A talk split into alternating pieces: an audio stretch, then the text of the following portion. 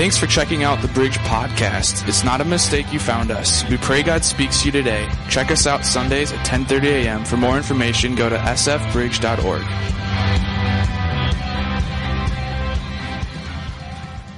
where everybody's at. So Asher, if you can bring up the light just a little bit, I'm going to take you guys through a little thing I call this or that. So there's going to be two options on the screen. I'm going to give you the first option. If you want that one, raise your hand. Other option, raise this hand. I just want to see what the majority of people do when it comes to celebrating the 4th of July. So, number one, this or that, 4th of July trivia. Who prefers a professional fireworks show by somebody else? Raise your hand. Okay, good. Hands down. Who prefers the fireworks at home? All right, I'm going to get a notebook because the cops are coming to your house here soon. Because here's the thing if you buy Minnesota fireworks, there's no way you enjoy those because those are just little fountains of sparklers, right? So if you're celebrating this one, it's because you went to Wisconsin, North Dakota, or Iowa.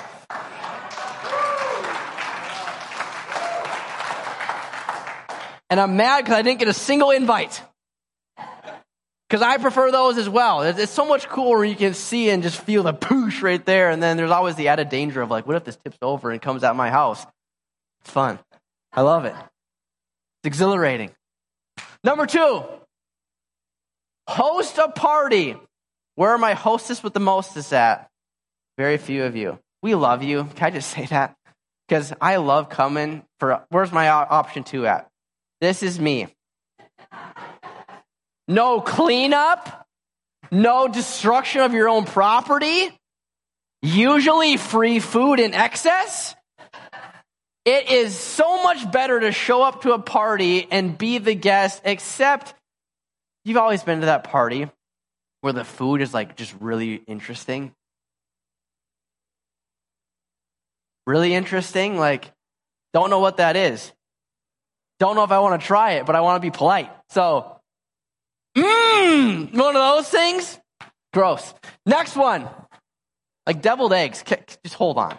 Deviled eggs I'm sorry if you love deviled eggs. I literally get gagging just like looking at those things. But no offense, okay? Just I think I just killed our whole church. Hot dogs? Any any fans of hot dogs? Burgers. Wow. Wow, yeah, I, I'm here too. Meat. Brats doesn't matter. Pork chops, steaks, doesn't matter. Give us both. All right, next one. Oh, the the end all be all debate. Coke fans. Wow. Hostility. That's what I'm talking about. Pepsi. That's like a straight up even 50 50 split. Thank you. The real option wasn't even mentioned. Dr. Pepper is the most elite option out there, and I will not be told otherwise. Okay? If you're like, hey, like, I want to just get Pastor Derek, so I'm going to bring him a whole stack of deviled eggs. No thanks. But if you like dropped off a case of Dr. Pepper in my office, I might literally give you a hug on the spot. Dr. Pepper is my love language. It's so good. Next one. Pop music.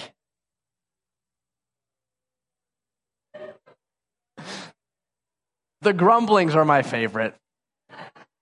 Country. Hands down. Rock music. There we are. There we are. Yep. There, there we are. That's what I kind of figured. Country music, I, I, am just going to say, I used to hate country music. I feel like you need a banjo and a piece of straw every time you listen to music. But country music has gotten really good. But like, it's one of those things where in the summer I got to enjoy country music. We have one more, Asher. How many we got more? Oh boy.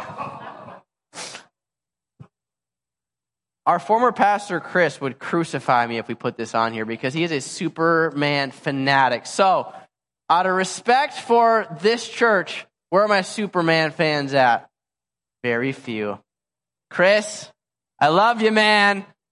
This is our church now. Captain America. Yes! There we are. He, I, I can't wait for the comments. I'm gonna get a text from him later. Hey, I was watching on stream and you are tainting that church. It's gonna be awesome. Got one more? Two more. All right, two more. Oh.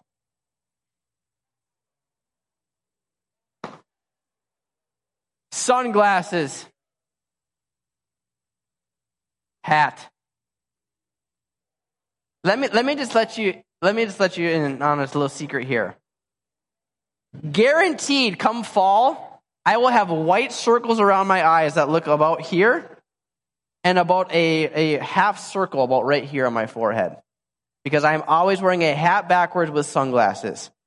Always. And so it, that's, that's a for sure both for me. And then the last one, the last one, oh, when it comes to how you pronounce this holiday, when you pronounce like what you're doing for this weekend, how many you say the 4th of July? Mm-hmm. Hands down. Independence Day. We have some sophisticated people in here. I love it. I love it. I, I lean more towards the Fourth of July, but um, you know, it's they're, they're both good. They're both good. I I absolutely love this holiday. Thank you guys for your input, and uh, it's we just we, we we broke ground here today, guys. We, we we officially changed the culture of the Bridge Church to be a Captain America church. Chris does check in periodically and goes, how, how you doing, man? How are things going? And, and it, he, he, he's super, super awesome that way. But um, I'm nervous. He might ghost me from this point on.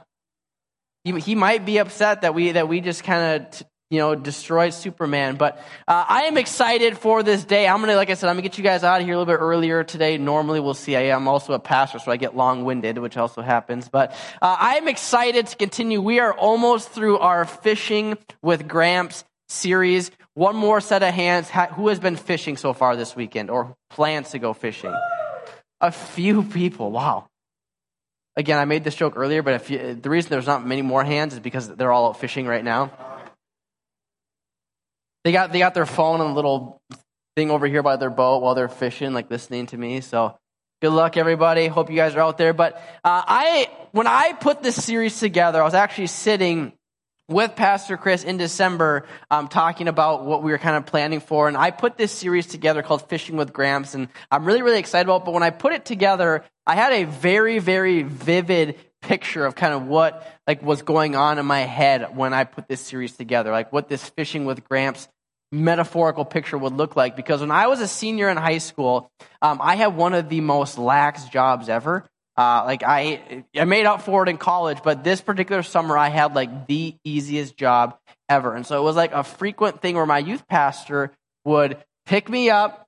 We would like you know, dr- like drive out to the lake, and I mean like Mach 10. Like we're just like, you know, flying through gravel roads. Like we're trying to get on the lake before the, the sun goes down. We're trying to race out there. And so we grabbed a, grabbed a pizza on the way. We just threw all of our stuff right in the boat, dropped in, started fishing. It was awesome, super, super fun. But I really enjoyed the fishing part of it because a lot of times we slayed them, which was really, really cool. But there were a lot of conversations, especially as a senior in high school, where we're sitting on the water. You guys can probably picture this this picturesque sunset coming down on the thing, right? Like the water is just glass, like it's quiet. All you hear just is zing and then, you know what I got, right? That was pretty good, if I do say so myself. Pretty good. We're out there, though, and it's just quiet, and it's just serene. And I just, I just casually would say, hey, man, like, what, like, I'm kind of struggling, like, with what to do with my life, where to go with my life. Like, what do I do in this situation? What do I do with that situation? And, and the, the wisdom and just the, it, it was so unplanned, so, like, not scripted but just like being able to just like be real with my youth pastor for a second and just letting him speak into my life, sharing wisdom. Those were some of the most formative conversations of my life, and they were so unplanned. Because there was just something cool about just two dudes being out in nature, fishing, and then just having these life changing conversations. You talk about, again, worship. That's worship two guys getting together, talking about Jesus, talking about our lives, that is a form of worship. That is a way of honoring and respecting God. And I, I loved those conversations because they were just so powerful. I remember that happened, they happened 10 years ago. And I just remember the conversations, the questions I asked, and the response he gave me because I think about it all of the time. And so when it comes to this idea of fishing with Gramps, that's what I had in mind because the book of James is just like that. It's just these things that maybe just I feel like off the cuff or unplanned that are just like boom, to the point, short, sweet, but pungent and, and strong.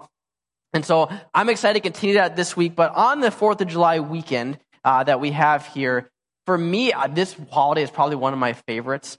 I love summer. Summer is my absolute favorite season of the year. But the 4th of July just feels like the universal, at least American holiday of just like hitting the pause button.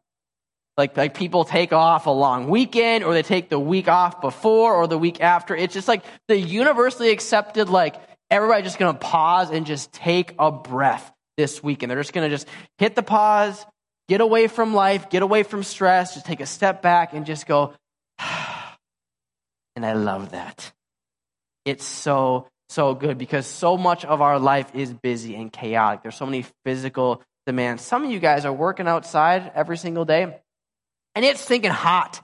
It's been so hot this summer. It, it, like it's crazy. If you have kids in sports, you're you're over here, here, and then you're and then you got to rush there and grab them and do all this. There's so much physical chaos, physical stress that comes along with it. But I think what's most enjoyable for me on the Fourth of July weekend is just that emotional pause. Like yes, all the activity and all the chaos sees, but it's also that time just for you just to like let your guard down and just like relax a little bit because so much of what we carry is not physical demands, it's emotional. We carry a lot of emotional burden around. Worry, for example. A lot of us worry a lot about big things, about small things. We worry. There's a lot of fear and angst. There's fear about what our kids might be getting into, what might happen at our job, what might happen in our world. Like if you watch the news, there's, a, there's usually a good reason you're going to be like, Help, Jesus! Because there's just so much craziness out in the world right now, and we carry around that fear and that angst of like, we always got to be just on a swivel because it feels like at any given moment, there's going to be someone who wants to kill us. There's that fear and that angst that walks around. Stress. I'm not going to do this because we've raised our hands enough. I don't want you guys to get arm fatigue.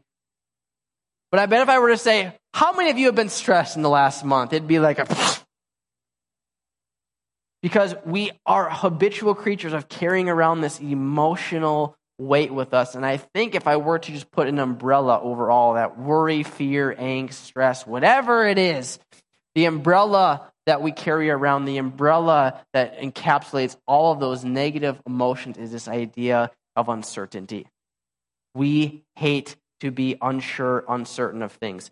What decision do I need to make in this particular scenario? How will this play out? If, if this scenario plays out, what do I need to do about it? Uh, how do I approach it this way? Do I need to say something or not say something? Am I supposed to go this direction or that direction? What am I supposed to do with my life right now? Should I just stay here? Should I move? There's all these things that go on. And then there's even more conceptual questions of how do I know God's real? How do I know God's going to come through for me this scenario? There's all this uncertainty and when that uncertainty just lets go in our mind, it wrecks us. It feeds into the worry, it feeds into the stress, it feeds into all these different things because we are not built, our world is not built to be uncertain. There are literally things technology has brought into our life that makes uncertainty or not knowing things a thing of the past, right? Like tracking packages, for example. Remember the days when you used to just order something or wait for something in the mail and you just had to like just just wait and just nope, not here today. Now we're like, oh, it's in Oklahoma. Ooh, cool. Why did it go to Ohio? It was just closer, but now it went backwards and, and we're always tracking like, oh, it's on a plane. It's coming. It's in Isanti. It's to be there. I bet it's driving around my neighborhood right now. Like we are literally watching it all the time. We're tracking it. Life 360. Parents in the room. This is your lifeline. Life 360 is probably your most used app of all time because you can literally see where your kids are at all times. Right? Life 360 is awesome. We can literally watch where our pizza is at in the making process. If you order a pizza on Domino's, you can say, oh, cool, they got my order. Oh, cool, they're making my pizza. Oh, cool, my pizza's in the oven. A pizza. You can literally track a pizza. How did we get here? How did we get here that we can literally know all of these things all the times? Your medical things. You can go to the doctor, they can run labs, and you can know within hours where. You don't have to wait for a phone call. You don't have to wait for the doctor to get around to it. You can literally watch and know where your medical stuff is at at any given moment. Some of y'all in the room, which I'm not going to say names, but I know one really, really well, is one of these people that will actually like intentionally look at spoilers. Like your favorite shows, your favorite movies that have just aired, they will actually research because people will go online and like tell you what the outcome of the show is. And some of y'all like to know what that is. Just some people.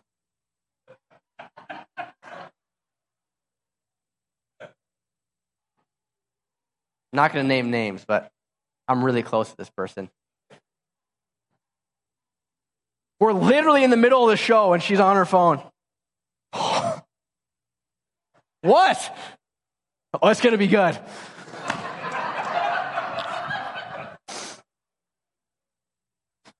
I'm like, how is that enjoyable? She's like, well, I, I like, to, I like to know like what's going to happen. It makes me enjoy it more. And I'm like, that's literally so backwards.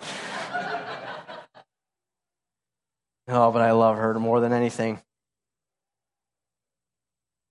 Uncertainty makes us feel uncomfortable because it, it, gives us this idea that we have a little bit of control. There's this idea that if we know what's going to happen, if we know how this is going to play out, if we know exactly how to do this, we feel more secure. We feel more safe because we feel like we're in control. And we like to know what it is that we do. I was, I was talking to somebody a couple months ago and they were kind of just like giving me like, hey, uh, I'm in, I'm in a scenario right now. I'm in a thing and I'm not sure if I should do this or that. I was kind of, all right, like, so what are you thinking? Like pros and cons on each side. What do you like about this one? What do you like about this one? They shared with me. They're like, so what should I do? And I was like, no idea.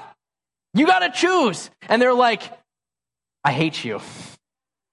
Like, just tell me what to do. Like, I, I, I don't want to make the decision. Just tell me what to do because we like that closure. We like not having that uncertainty. By default, baked into the demands of our life, we are, as human beings, want that closure.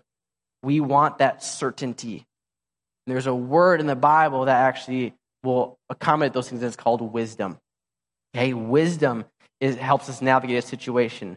Wisdom helps us navigate a change, whether it's a change in our career, a change in a relationship, a change in our way of life. We need wisdom to navigate that. Wisdom to navigate overcoming struggles and fleshly temptations or fleshly pulls. How do I navigate this? How do I keep myself from doing that and get back on this track? Wisdom, wisdom to help us navigate the minefield of different various choices and options we have available to us. There is no set path anymore of anything. You can have this option or that option, that option or that option, that option or that option. How do you navigate all of that? And how do you navigate making your way in this world. It's why contraptions like this guy exist. The magic eight ball. Did anybody have one of these when you were younger? I'm not going to lie to you, I couldn't make it work for me today. I said, Will my wife make me look cool today? And I said positively, and Meg said, It must be broken. We like these things because it at least gives us some form of direction. It makes us give some type of thing. To this day, um, my friend Jake and I, when we go out to eat, we are perhaps the most indecisive people in the, on the planet. And so what happens is a lot of times we jump in our trucks and start driving to go out to eat and we run out of gas. Not literally, but we drive all over St. Cloud because we can't make up our mind. We just start driving around like, does that sound good? No, not really. So we now have a pact where before we get in the vehicle, we need to know where we're going. And more often than not, we narrow it down to two choices and flip a coin because we can't decide. We can't come up with it. There's all sorts of these goofy mechanisms, like in a magic eight ball, that just some form of direction, some form of like, you know what? Like, I don't know. I'm, I'm truly between a rock and a hard place. Uh, it's a 50 50 shot, so I'm just going to leave it up to fate and see what it does because we like that closure. It helps us direct where we are to go. It helps us give us just a little bit of a heading in that direction. But I think there's a little more reliable way other than this magic eight ball, and I want to show you it in James chapter 1 verse 5. If any of you lacks wisdom, you should ask God who gives generously to all without finding fault and it will be given to you. Before I go on, so many times we can just read scripture or read the Bible in just big chunks and it's kind of like, oh, that sounds good, but then keep on going on. But I want us to actually understand and just break this down so simply. If any of you lacks wisdom, which I'm pretty sure is almost everybody in this room at some point, there's been a moment or situation where you're just like, I'm not sure what to do. I'm, I'm lacking that wisdom. James just makes it so simple. If you lack wisdom, ask God who gives generously to all without finding fault, and it will be given to you. It seems too easy. Hey, if you're not sure, just ask God who gives it, and He will. It seems too easy. But I think it's important to break down what exactly James says in here because it says he gives it generously without finding fault. What does that mean? The Bible tells us that God is all knowing. The word is omniscient. It means he literally knows everything about everything, which blows my mind. But Psalm 139 literally says that he knows the thoughts that will come through our head before we can even think them. Like that actually blows my mind. How is that possible? He knows everything. He knows almost as much as our teenagers. almost. But the kicker is that God knows all of these things. He knows all the stuff that goes on, but at the same time, He's willing to share it. He's willing to share it with us. And so when it says He gives it generously, what does that mean? It means there's no holding back. If you ask for wisdom, he's not just going to give you like a little breadcrumb and say, hey, let's see what goes on down here. He gives you that wisdom in full. There's this picture of a, of a parent in this, in this scenario. I love what it says here in Luke chapter 7 when it talks about prayer. Which of you, if your son asks for bread, will give him a stone? Or if he asks for a fish, will give him a snake? If you then, though, you, though you are evil, know how to give good gifts to your children, how much more will your Father in heaven give good gifts to those who ask him? We as parents would never imagine if our son is or son or daughter is wanting this one thing, like, hey, I would really love a new bike. Cool. Here's a razor blade. Like never. Like we know how to give good gifts. And so what he's saying, and Luke is saying in this chapter, is saying, if we know how to give good gifts, how much better a perfect father up in heaven? If we ask him for something, he's going to give it. Now, it's not like, hey, God, I would really love a, a, Lamborghini. Like, it doesn't quite work that way. But God gives us the things that we're asking if we're asking with the right heart, if we're asking with the right intention. So when he's saying it gives it generously, it's not a, I just gave you wisdom last week, so you're not getting any this week. There's no quota, there's no end to it. He gives it generously. And here is ultimately the thing that I think holds most of us up without finding fault. Without finding fault. I can't ask God for wisdom because I put myself in the situation. Who am I to ask God to help me deliver me from this when I willingly knew I should have done this, but yet at the same time, I jumped myself in here? I'm not going to ask God for that. Without finding fault. It doesn't matter if you're a great person, a good person, an okay person, a bad person. It just says if you ask God for wisdom, He will give it generously without finding fault. So it doesn't matter where you are on that spectrum, you are able to have the wisdom that God has for you. And instead of being scared or hesitant, we're, we're supposed to just ask Him for it directly. We need to stop missing out on the wisdom that God has for us because we don't feel like we're worthy of it. We need to stop missing out on the wisdom that God can give us just because we don't think that we deserve it. God wants us to live the way He lives. He wants us to give, the, uh, give us clarity and peace on decisions we need to make. He wants us to have the peace that comes only from Him. And we can ask Him for it, and He'll give it. There's, there's no catch 22. It's not like, hey, you need to clean up your life first. Hey, you need to do that. Hey, you need to come back to church first. Hey, you need to stop doing that first. There's, there's, no, there's no strings attached. If you ask Him for it, He will give it because he doesn't find fault in you when you're doing, when you're asking for it. That's why he gives us this thing called the Holy Spirit. God the Father is up in heaven. Jesus is next to him. He paid the price, but at the same time, this Holy Spirit, which often seems mystical, is literally God's Spirit. who knows, who is fully God, who knows all things. And at the same time, the Bible tells us that when we accept Jesus as our Lord and Savior, that Holy Spirit lives inside of us. So the wisdom that God has, the knowledge that He has, is actually right in here the whole time. We just need to ask Him to reveal it to us. It's why one of my pet peeves is when we say, like, we just we welcome God in this place when we're worshiping. It's like, He's already here. we don't have to welcome Him in. We just have to be aware that He's already here. He's already working. God's inside of you with the wisdom that you need. It's just a matter of asking Him for it. It's a matter of showing Him or, or, or allowing yourself to, to be there. So, like, quite frankly, how do you ask? You might say, like, I, yeah, it sounds good, but how do you ask? Prayer is one of those things I think a lot of times we feel like it has to be a certain way.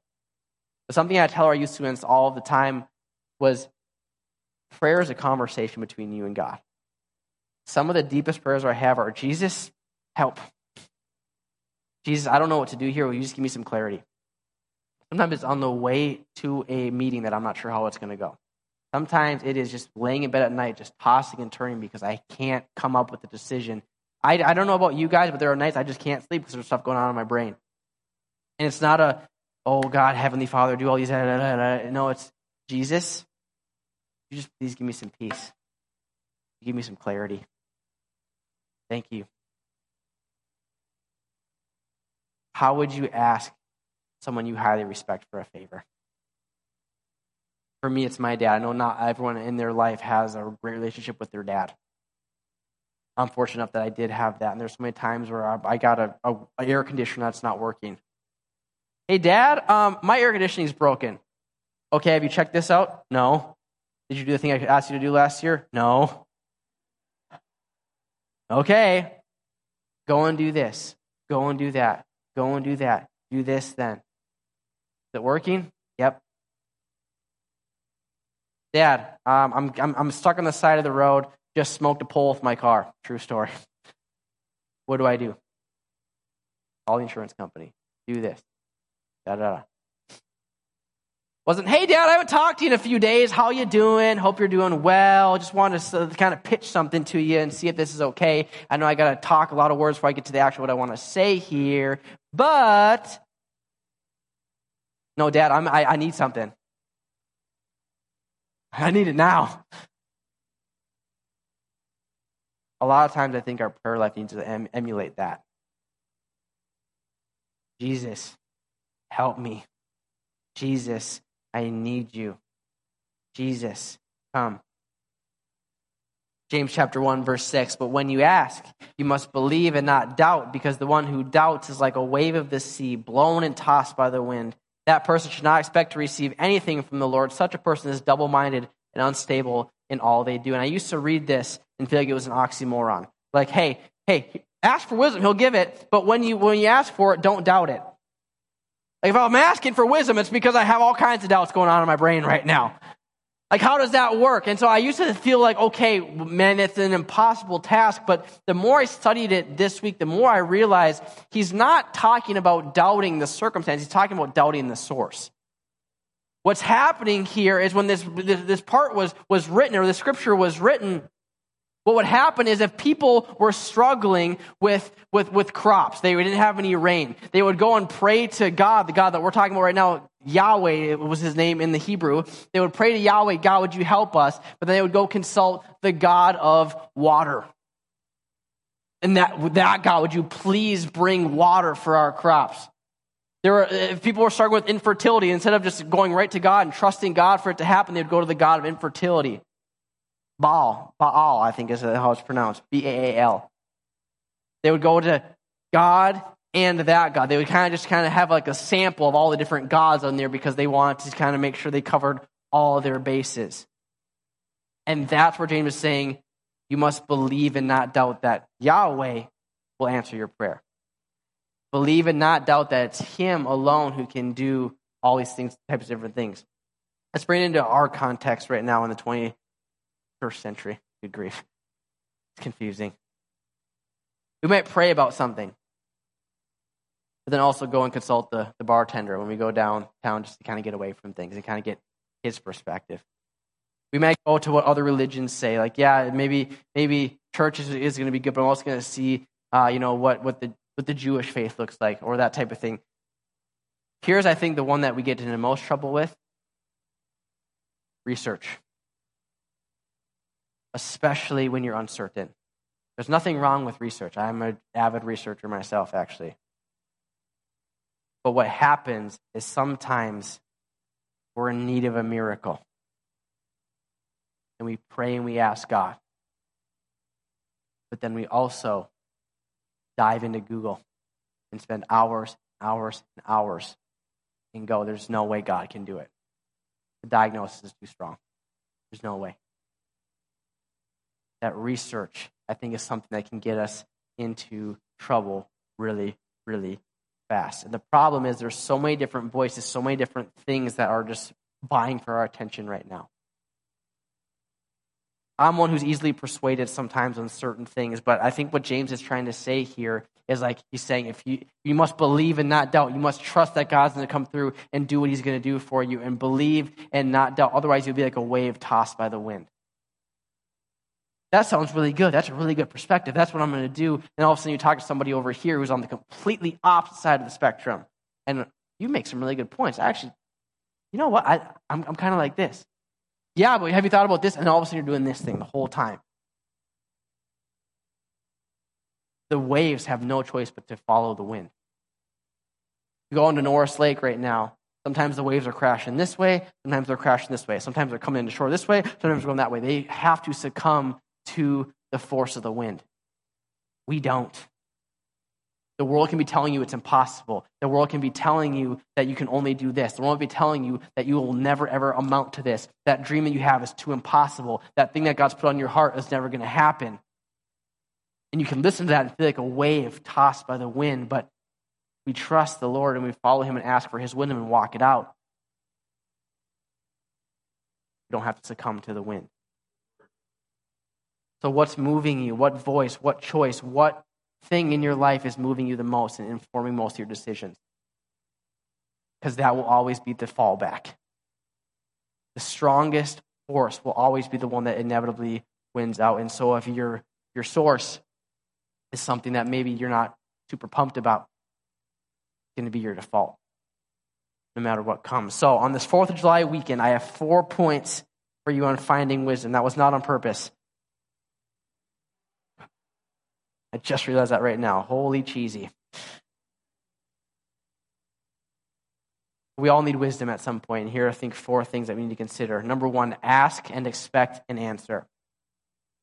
When we ask God for something, when we ask for wisdom, we need to be ready for Him to answer because that's what He does. It's not our prayers will just hit the ceiling and come right back down. He hears them. We need to ask God, but we have to be ready for Him to speak because He will speak. I love what it says here in Luke chapter 18 a certain ruler asked him, him being Jesus, Good teacher, what must I do to inherit eternal life? Jesus goes on to tell him, like, okay, you got to follow these commandments and do these things, and then you're good. And he goes, okay, cool, yep, I've done all of that. Verse 22 When Jesus heard this, he said to him, You still lack one thing. Sell everything you have and give to the poor, and you will have treasure in heaven. Then come follow me. When he heard this, he became very sad because he was very wealthy. You might look at this, this story and go, I thought we just had to believe in Jesus, and you do. But what, what Jesus saw right through this guy is he was looking for validation. I'm a good person, God. I'm, a, I'm doing the right things, right? I get to go to heaven, right? And Jesus is saying, you know what? Like, you are a really good person. But there's still one thing. You're really loaded you kind of hold it with a closed fist. If you want to experience the joy, if you want to experience heaven on earth, start sharing it with some of the people. And that's when he walks away really, really sad. God's going to speak, and it might be something that makes you a little uncomfortable. God, I need wisdom. I'm just, I'm, I'm burnt out in my job. I'm, I'm stuck with this. Like, I just need some wisdom. Okay, step out and do something that's outside your comfort zone. Oh, that's a little uncomfortable. I don't like that. And it's normal, a career change. God, I'm so sick of this marriage. I'm so sick of this junk. I'm so sick of it. Would you just please give me some wisdom? What am I supposed to do here? Fight. Fight. Stay in it. Serve more. Complain less. I'm not saying that if you're in a toxic, abusive thing, you just need to stick it all. I'm not trying to speak that over you, but um, my point is that sometimes God will speak things that are tough for us to digest.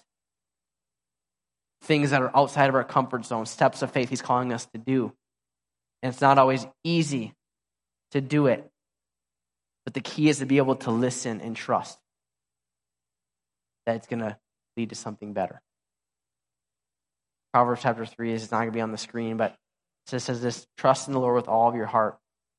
But here's the part I think a lot of us get hung up on and lean not on your own understanding. Part of trusting God is not leaning on what we think is true. And that's tough. But number two, after you ask and expect the answer, we have to also know, understand how God speaks. So many people are like, gosh, I, I've been praying for so long, and it's just, is God even real? Because I don't hear him. And part of it is I don't think we always know how God speaks. We can't understand how he speaks. And so, part of the way we understand how God speaks, when God gives wisdom and direction, a lot of ways He speaks through is His Word. It's why we read the Bible, not so that we can have more of a rule book or a, a playbook. It's truly to understand the character of who He is. Because it's one of those things where we see how God moved in the past. When we see how God did something to another group of people in another time, we understand maybe God can move that way in my life too. And we get wisdom by knowing how He acted in His Word. Another way to understand how God speaks is through his people. Might sound, might sound like I'm contradicting myself a little bit here, but someone in your life who loves Jesus, if you're asking God for direction, that person very well might speak through God, or God might speak through that person. There have been conversations uh, about a few months ago, actually. I was, I was in a situation where I'm praying, I'm praying, I'm praying for direction, I'm praying for wisdom with something specifically related to my personal life and church. And just on a whim, I'm like, hey, I just, one of my best friends in the world, the same friend who we can't decide if it's Burger King or McDonald's for 45 minutes. Say, hey, man, loves Jesus. He's a great friend of mine. I was like, hey, here is what I'm struggling with. I, here are the pros, here are the cons. I'm, I'm truly at a 50 50. And in that moment, it's like my friend was just like, it's obvious to me Boom, boom, boom, boom, boom, boom, boom. And that very well could have just been his personality, but at the same time, there was something about God kind of spoke through him in a little way. God spoke through him in a way that was just powerful. He was a man who, who, who, who prays and does that type of stuff himself. And when he's having this conversation with me, all of a sudden, he just, it feels like there's a little bit more power and conviction to what he's saying. It's not just on a whim, like, eh. It's like, no, this is what you need to do. And in that moment, I had so much peace, and it was powerful friends, mentors, pastors, spiritual believers themselves, God will sometimes use other people to speak. Why community and fellowship with each other is so, so important. Community, book of Acts is full of it, same kind of concept. Word of encouragement, perspective you needed to hear. Counselors, therapists. God can speak through counselors and therapists. We need to stop taking God out of the business secular world because God can move very much anywhere all the time. He's not confined to Christian circles. And so there might be things that God needs to speak right to you that will come at the mouth of your counselor or therapist. So if this is if this is the moment you're like, I, I don't want to go there, I just believe I'm trusting God, I'm doing all this different stuff, like we need to stop limiting how God can speak. Because he can speak through people who have a gift in mental health, a gift in psychology. And the last one, perhaps one that's most evident for me, is his peace. Sometimes if you're at a Y in the road and you're not sure where to go, just start knocking on those metaphorical doors and see what happens. So many times my prayer is God, open this door and close the doors that need to be closed. Open the doors that need to be opened. And start walking through them. And when the door slam shut, Okay, not supposed to go that direction, go this way. When I have peace about a situation, I know when I'm praying and praying and praying, all of a sudden I have a peace about making this decision. I know It's God's blessing and God's assurance that go. That peace is tangible. Point number three is be careful who your voices of wisdom are. Be careful. Because there might be some people who want to speak into your life that don't have your best interest in mind.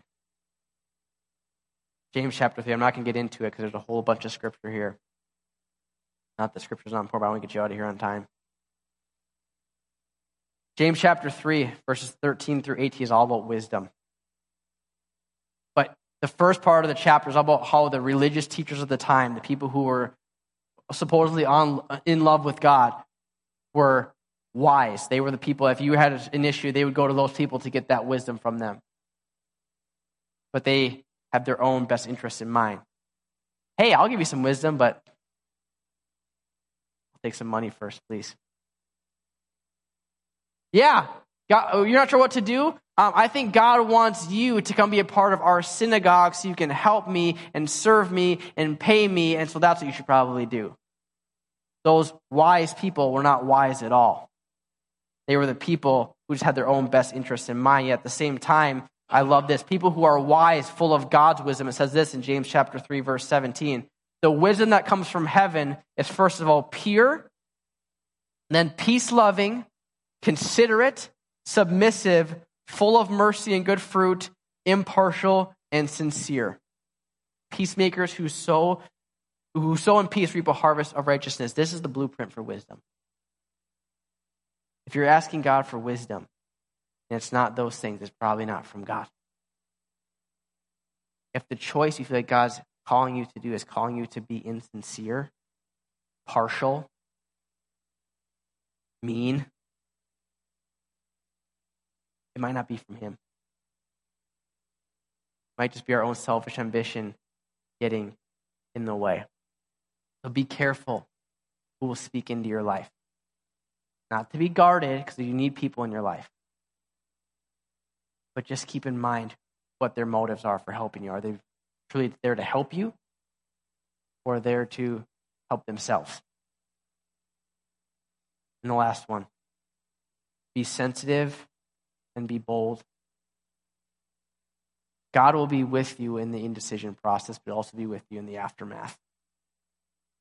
What I love about God is it's not a matter of like, God, would you please help me? And he can kind of push you through the door and then leaves you go all about your merry way. He's with you in the beginning, during, and after. He stays with you after he's done moving, after the situation is resolved. So just be sensitive to his leading because there's one thing. He, I love this. God's always one step ahead of us, waiting for us to get to that step. And when we get to that step, he's another step ahead of us. He's always ahead of us, leading us and directing us into the way he wants us to go. Yet at the same time, he can also reach back and pull us forward. He's so, so near and dear. Hebrews chapter 13, verse 5 Never will I leave you, never will I forsake you. You are not alone in your indecision. God's not leaving you out to dry. He's not leaving you out there just to be completely at the mercy of the world. He's there to be there for you. And need to get comfortable asking God for his wisdom because if we don't, we're going to struggle. We're going to be like that wave tossed in the wind got to get comfortable asking for him. But I think what's probably toughest for for everyone is sometimes it feels like he's not actually there. I ask for wisdom. I ask for him to do this. But he's not coming through yet. And it can feel like, is he even there? Is he even real? I believe with every ounce of my heart that God will show himself. He's not a cloak and dagger where he's trying just to kind of just inch you along and see, hey, will you trust me? Hey, will you trust me? He wants to be near and dear in your life. If he didn't, he wouldn't have sent his son, the most beloved thing he has for us. He wants to be near. He wants to be close to you. He wants to show himself to you, but we have to be willing for him to speak. We have to be sincere and say, God, will you please just show me that you're real? God, will you just be evident through this. And it might come through a miraculous thing. It might come through, you know, you have a conversation with somebody, all of a sudden the answers the questions you had come resolved. But we need to be aware that God desires to move. and be real in our life and give us the wisdom that we need. And so I want to close today with this very idea of asking Him for that wisdom, asking Him for the direction where we're supposed to go, for your personal life, for the sake of our church, for what's going on in your family, all this different stuff. I believe God is going to, in the next week, month, year, I want you to remember this moment because I think there are things we're going to pray for today that He answers in a very, very real way. Maybe not on our timeline, maybe not when we want to or how we want to, but I believe He will and can speak. The boys are turn on some music. I just want to pray for some very specific things in this room tonight, or today, not tonight. That'd be a really long sermon. But as we wrap up today, if you won't mind just closing your eyes, bowing your heads, Jesus, we are trusting in you as the source. God, we're not going to go and consult the different other gods, so called gods that exist in this world. We're going to trust in you as the source. And so today, God, I want to ask for wisdom on behalf of people in our church. I want to ask for wisdom for those that are trying to figure out what that change in their life is going to look like. Maybe it's a career change. Maybe it's a relationship change. Maybe it's something they've been on the fence about for so long and they're not sure where to go. I want to pray, God, for clarity. That this week, this month, that there's going to be a, some form of evidence that, God, this is what I'm supposed to do. And they're going to go forward with conviction and they're going to go forward with authority, knowing that you spoke, knowing that you did something. I pray for clarity in that, Jesus. God, I pray for wisdom for those that are facing a medical diagnosis that they're waiting for a diagnosis that they, that they have, but the doctors can't solve anything. The doctors can't find the answers, and they're trying to figure out what to do, where to go, how to how to process through this, how to reconcile their faith with this. I just pray for wisdom, Jesus. Would you surround them with people in their life that can speak life into them and, and be there for them? I pray for that wisdom to know how to proceed forward. God, I pray for wisdom for those that are on the fence about counseling, marriage counseling, personal mental health counseling. Those that feel like they need someone in their life to go, but they're not on board yet. They're trying to figure out how they can. Pray for wisdom. Pray for wisdom, Jesus. That you would speak and you would move. Jesus, I pray for wisdom for the Bridge Church as we go forth to try and see the people of our community come alive in Christ. Would you give us wisdom, our volunteers' wisdom, our staff wisdom, our pastors' wisdom? Would you just please direct us and guide us on how we're supposed to go? And last but certainly not least, for those that are on the fence about what they believe,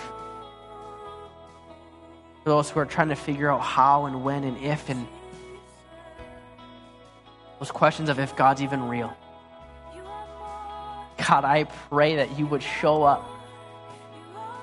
God, that you would just be so clear and so evident as I know you have been in my life and the lives of the people of our church. I pray, Jesus, that for those people that are here in this room, those people that are watching on, those people that are listening back to this this week that are on the fence, I pray, God, for a miracle, an undeniable piece of evidence that you are real and you are near and you desire to be a part of their life. They would know it's not about what they've done. All they have to do is purely just welcome you in and say, Jesus, I want you part of my life. You forgive me. We know you're going to speak, Lord. We know you're evident. I just ask God to go forth today on this 4th of July weekend. Would you be with us? We love you. We thank you. In Jesus' name we pray. Amen. We know you're evident. I just ask God to go forth today on this 4th of July weekend. Would you be with us? We love you. We thank you. In Jesus' name we pray. Amen. This has been a podcast of the Bridge Church. Have a great week. Stop in Sunday sometime and visit. If you would like to give, you can do so online at sfbridge.org. Have a great week.